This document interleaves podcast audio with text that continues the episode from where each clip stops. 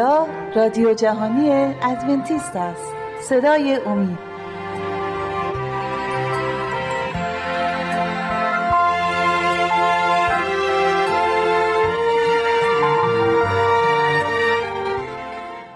برادران و خواهران عزیزم، من رافی هستم. سلام گرم مرا بپذیرید و خوشحالم فرصت دیگری برای من اینجا حاصل شده که بتوانم از کلام شیرین خداوند یک موضوعی را در میان بذارم و باعث برکت همگی ما بشه.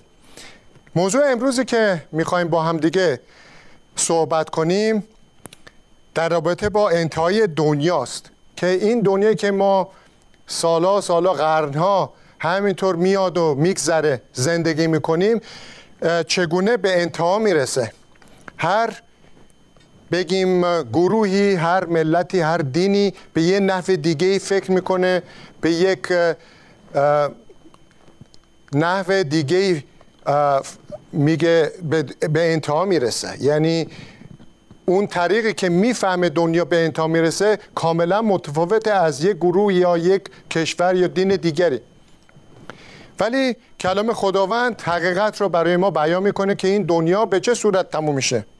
بعضی ها مثلا میگن با یک جنگ جهانی، یک بمب اتمی دنیا به این صورت میشه.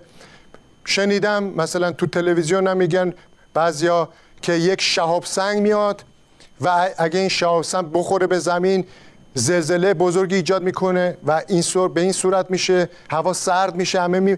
هر کدومشون به یه نحوی است، ولی از همه درست‌تر و بهتر اینه که ما به حرفای مختلف گوش ندیم، بلکه به کلام خود خدا توجه کنیم. و من از کتاب یوحنا، انجیل یوحنا باب چهارده آیه یک تا سه را در این رابطه میخونم. پس باز میکنم به کتاب یوحنا باب چهارده آیات یک تا سه و در این انجیل یوحنا من آیه یک تا سه را، باب چهارده یک تا سه را میخونم. دلهای شما مضطرب نشود، به خدا توکل نمایید، به من نیز ایمان داشته باشید. در خانه پدر من منزل منزل‌های بسیاری هست، اگر چنین نبود به شما میگفتم. من میروم تا مکانی برای شما آماده سازم. پس از اینکه رفتم و مکانی برای شما آماده ساختم، دوباره میایم و شما را نزد خود میروم تا جایی که من هستم شما نیز باشید. خب کلام خود عیسی مسیح میگه که موقعی که من بر روی صلیب برم، جانم را برای شما فدا کنم، کارم برای انسان ها روی این زمین تموم بشه، باید نزد پدر برگردم. و موقعی که نزد پدر برگردم وعده میده، میگه که بهشت برای شما آماده است، منزل های زیادی اونجا هست برای نجات یافتگان. میرم و اونجا رو برای شما آماده میکنم که موقعی که بار دوم برگردم بهشت آماده برای پذیرش نجات یافتگان باشه. پس موقعی که مسیح بیاد دنیا به انتها میرسه. با برگشت مسیح اون شکوه و جلالی که برمیگرده با فرشتگانش پس باعث میشه که تمامی سلطنت‌های این دنیا، یعنی پادشاهان و رئیس جمهورها و کشورهایی که به این صورت دارن کار رو پیش میبرن، همه از بین میرن و سلطنت خدا حاصل میشه. پس بریم به آیه بعدی از کتاب یهودا میخونم. یهودا هم در عهد جدید قبل از مکاشفه و یک باب هم بیشتر نداره. باز کنیم همون کتاب یهودا بابای چهارده و پانزده رو میخونم. خنوخ که نسل هفتم بعد از آدم بود پیشگویی کرده گفت: ببینید خدا با ده ها هزار نفر از مقدسین خود می آید تا بر همه آدمیان داوری کند و انسانهای شریری را که از روی شرارت دست به کارهای شریرانه زدند و همه سخنان سختی را که گناهکاران خدا ناشناس به ضد خدا گفته‌اند محکوم سازد. خنوخ که شما هم شنیدید میگه که از نسل هفتم آدمه، از همون انسان‌های اولیه نبوت کرده درباره آمدن ثانوی مسیح، که مسیح بر این زمان بر این زمین برمیگرده و حکومت الهی خودش رو بر روی این زمین بنا میکنه. اون موقع که خدا بیاد دیگه همه این پادشاهان و تمامی این ملل که دارای گناه هستن و کارهای مختلف و اشتباهی انجام میدن، اونها از بین میرن، چون خدا میخواد یک زمین بیگناهی تشکیل بده و تمامی این جهان با پادشاهانش و با رئیس جمهورش و همه بزرگان کارهای اشتباهی انجام میدن و مردم در سختی و عذاب هستن. این ملکوت خداست که همه چیز درسته و برای ابد هم در اینجا بنا میشه.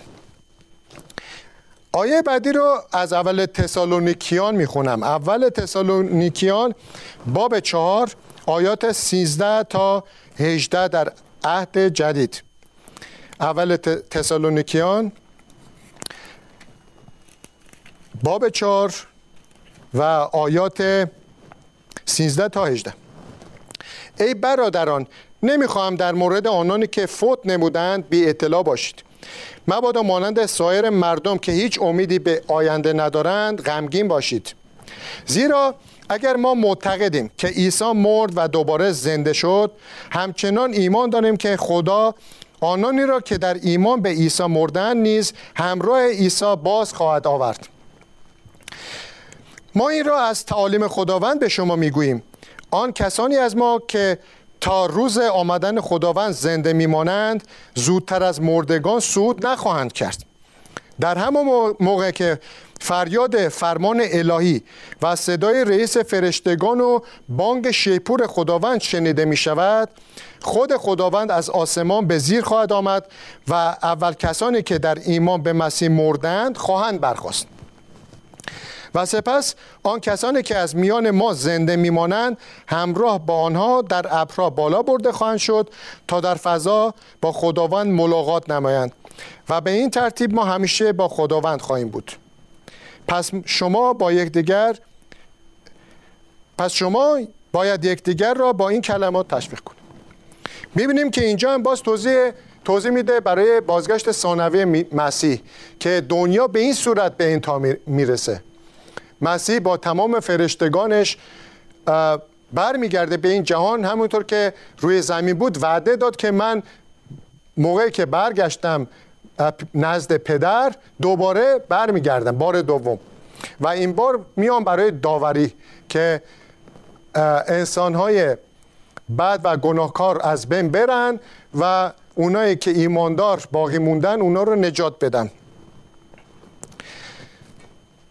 از کتاب متی هم چندین آیه برای شما باید بخونم. متی باب بیست و چهار و این سخنان خود عیسی مسیح. متی باب بیست و چهار و میخونم آیه بیست و چهار و آیه قبلیش بیست و سه.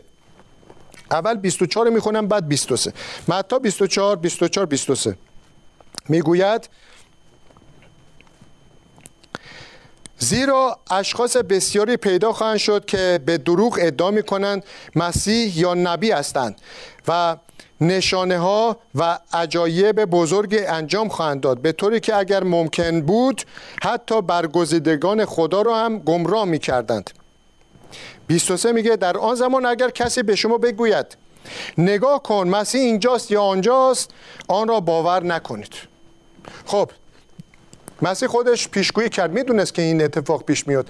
در موقعی که خودش صعود کنه بره بالا، پیامبران دروغین زیادی پیش میان و اینجا مسیح میگه که اگه یه شخصی اومد و خود را مثل من خودشو نشون داد و مردم گفتن که شنیدم مسیح اومده، شما هیچ موقع باور نکنید. این دروغ‌هایی که شیطان را شیطان خودش آماده کرده برای گول زدن انسانها.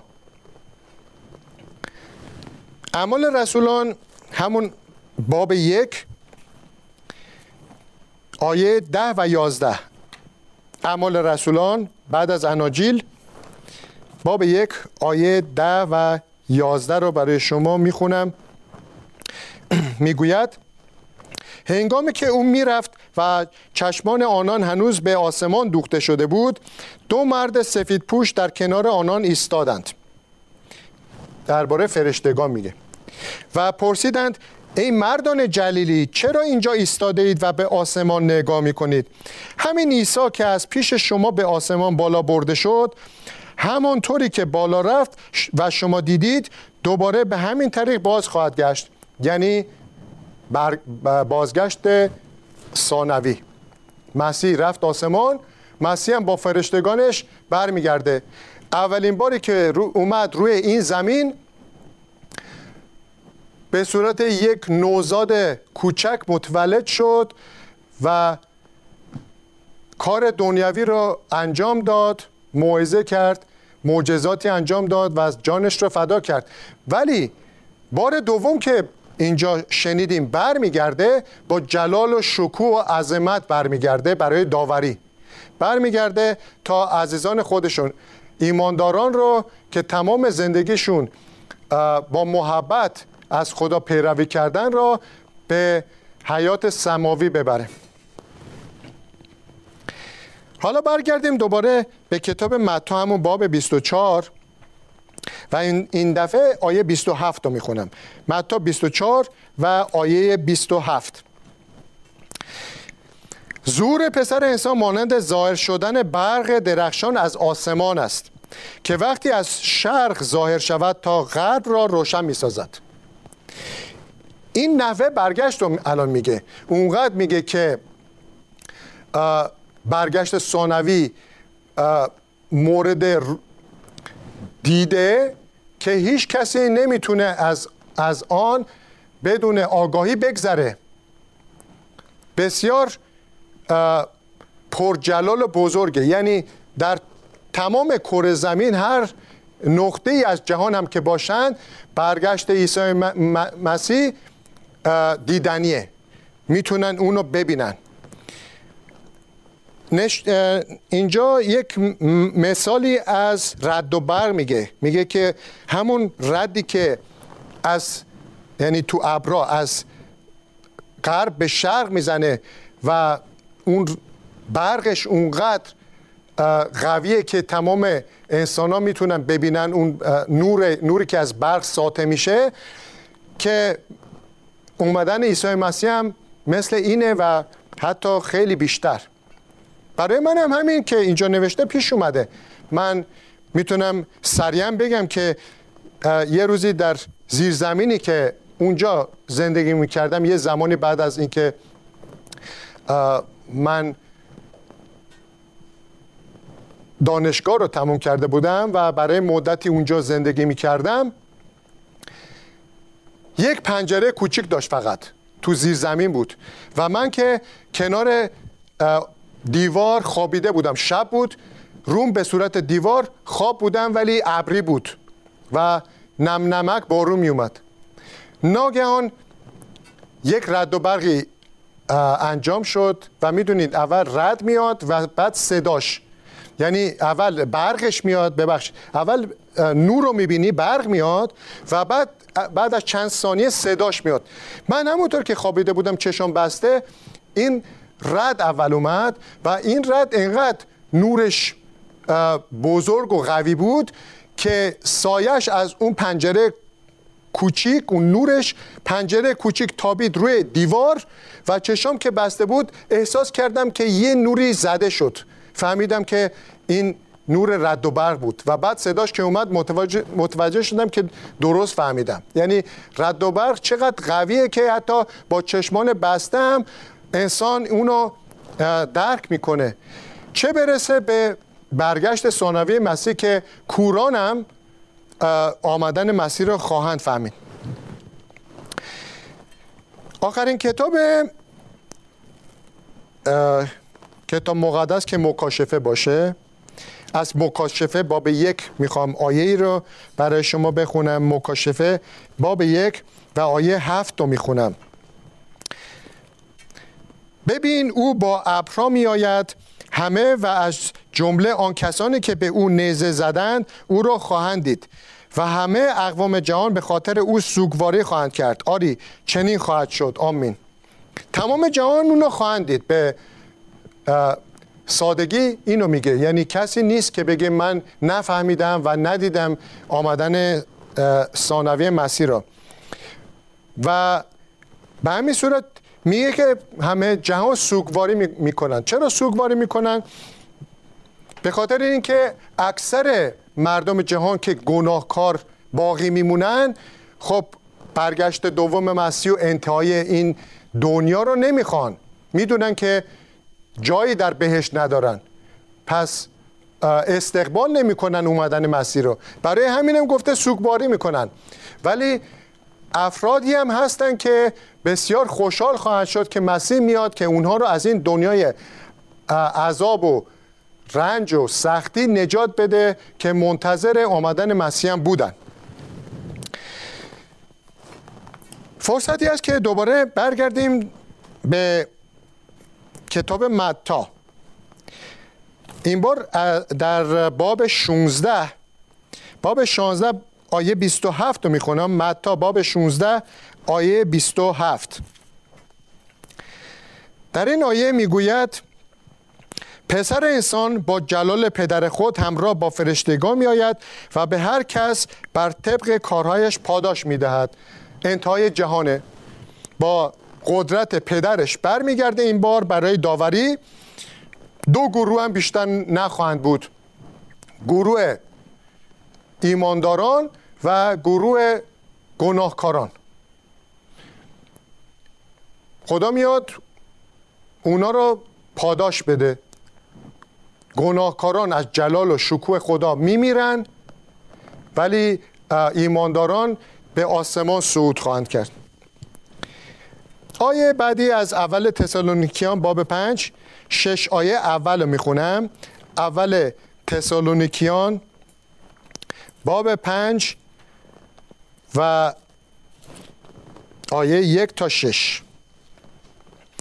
اما ای برادران، لازم نیست که من درباره زمان و تاریخ وقوع این امور چیزی برای شما بنویسم. زمان تاریخ این, و... این امور یعنی درباره بازگشت ثانوی مسیح میگه. زیرا شما خوب میدانید که روز خداوند مانند دزدی که در شب میآید فرا خواهد رسید. در آن هنگام که مردم از صلح و امنیت خود تعریف میکنند، هلاکت ناگهانی مثل درد زایمان به ایشان وارد خواهد شد و به هیچ وجه جان سالم به در نخواهند برد. اما ای برادران، شما در تاریکی نیستید که آن روز شما را مانند دزد غافل گیر کند. زیرا همه شما فرزندان روشنایی و روز هستید.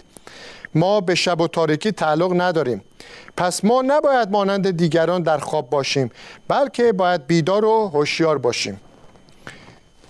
بیداری و هوشیاری رو اینجا میگه که همه ایمانداران باید بیدار و هوشیار باشن، که موقعی که مسیح میاد برای رو بودن اونها، برای بالا بردن اونها به آسمان پیش تخت خدا، ما یه یهو بهت زده نشیم که ای نمیدونستم که مسیح الان اومد، من آماده نبودم. میگه که از حالا شما همیشه هر روز آماده باش، چون نمیدونید که مسیح چه وقت و چه زمانی خواهد آمد. هر روز شما آماده باشین. مثل مهمونیه که مهمون اینجا میگن مهمون مثلا ناخواسته. حالا مهمونا همیشه زنگ میزنن و اونا رو دعوت میکنن، ولی یه موقعی هم هست که یه مهمون ناخواسته وارد میشه، پیش میاد، و اگه اون صاحب خونه آماده نباشه، فرضاً خونش مرتب نیست، یا اگه بگیم یه غذایی چیزی نداره برای یه شخصی که وارد خونه میشه، اینا یهو مورد بهزدگی قرار میگیره و آماده نیست برای پذیرش اون مهمون ناخواسته. و برای همینم مسیح گفته که این نشانه هایی هست که شما بدونین آمدن من نزدیکه، شما رو آماده میکنه که من به زودی میام. ولی اون زمان و وقت رو به شما نخواهم گفت. شما همیشه باید آماده باشین و این آیه ما رو به یاد این آمادگی میندازه. برای شما دو آیه دیگه میخونم و بسنده میکنم چون وقت, وقت زیادی هم نمونده. اینجا از کتاب دوم پتروس باب سه و آیات هشت تا سیزده رو میخونم. اما ای عزیزان، این حقیقت از شما پنهان نماند که در نظر خداوند یک روز مثل هزار سال و هزار سال مثل یک روز می باشد. خداوند در انجام آنچه وعده داده است، آنچنان که بعضیا جمع می کنند تأمل نمی کند، بلکه با صبر شما را تحمل می نماید. زیرا نمی خواهد کسی نابود شود، بلکه مایل است همه از گناهانشان توبه کنند. روز خداوند مانند یک دزد خواهد آمد. در آن روز آسمان‌ها با صدای باد شدید ناپدید خواهند شد. عناصر سوخته شده از بین خواهند رفت و زمین با هر چه در آن است ذوب خواهد گشت. حالان که همه این چیزا به این صورت نابود خواهند شد، زندگی شما باید چقدر پاک و خداپسندانه باشد و شما باید در انتظار روز خدا باشید به طوری و طوری کار کنید که آن روز زودتر برسد. آن روزی که آسمان‌ها خواهند سوخت و نابود خواهند شد و عناصر از حرارت آن ذوب خواهند گردید. اما خدا آسمان‌های تازه و زمینی تازه وعده داده است که در آنها نیکی مطلق مستقر خواهد بود و ما در انتظار اینها هستیم. چه اتفاقی پیش میاد؟ شنیدیم که موقع صعود ثانوی مسیح یه تغییرات بزرگی انجام میشه. میگه که عناصر سوخته میشن. صدای باد شدید و زمین لرزه اینجا هم یاد شده که پیش میاد. جاهای دیگه هم همینو میگه. میگه که زمین لرزه میشه و حتی چیزای بسیار مهیبی پیش خواهد آمد. مثل اینکه جزیره ها هم ناپدید میشن و به همین صورت در جاهای دیگه به همین صورت هم نوشته. پس اتفاقات عظیم و بزرگی در زمان برگشت ثانویه مسیح پیش میاد، ولی ما نباید تکون بخوریم. ما در ایمانمون باقی میمونیم و انتظار بازگشت مسیح رو هم داریم، چون که همیشه صادق بودیم و پیروی از او کردیم. آیه بعدی هم از کتاب مکاشفه میخونم، باب بیست و دو و آیه سی. باب بیست و دو مکاشفه آخرین باب مکاشفه است و آیه بیست میگوید کسی که همه این چیزها را تصدیق میکند میگوید آری من به زودی میایم. آمین. بیا ای عیسی، ای خداوند. فیض عیسی خداوند با همه شما باد. آمین. پس عزیزان اینجا دعا میکنه با یک دعایی که ما هم منتظر آمدن مسیح هستیم، چون که تمام این زمان در این دنیایی که پر از زحمت و سختی و ملالت ما تحمل کردیم، موندیم. درباره ایمانداران میگم و خودشونم آماده هستن برای دیدار مسیح، چون که این زندگی اول از همه نمیتونه که زیاد دوامی داشته باشه. خودش خودشون دارن خودشون از بین میبرن و ببینین که چقدر به طبیعت هم آسیب و ضرر زدن. همه جا صدای جنگ و از این چیزاست. مردم مضطربن، ناراحتن. پس ایمانداران منتظر هستن که استقبال استقبال کنن مسیح بیاد و اونها رو از این زندگی پرملامت و آزار آزادشون کنه و اونا رو به جایی که خدا وعده داده صلح و صفا و راحتی خواهد بود، اونها رو به آن آسمان ببره. عزیزان شما هم که ایماندار هستید، میخواییم که در ایمانمون راسخ بمونیم و ادامه بدیم. هیچ موقع مایوس نشیم، چون وعده‌های خداوند حتما انجام میشه و برای ماها خداوند آنقدر محبت داره که این دنیا را به صورتی به پایان برسونه که ایمانداران خوشحال و با روی شاد برگشت مسیح را بپذیرند، چون که دیگه آمادگی دارن در حضور خداوند برای ابد زندگی کنند.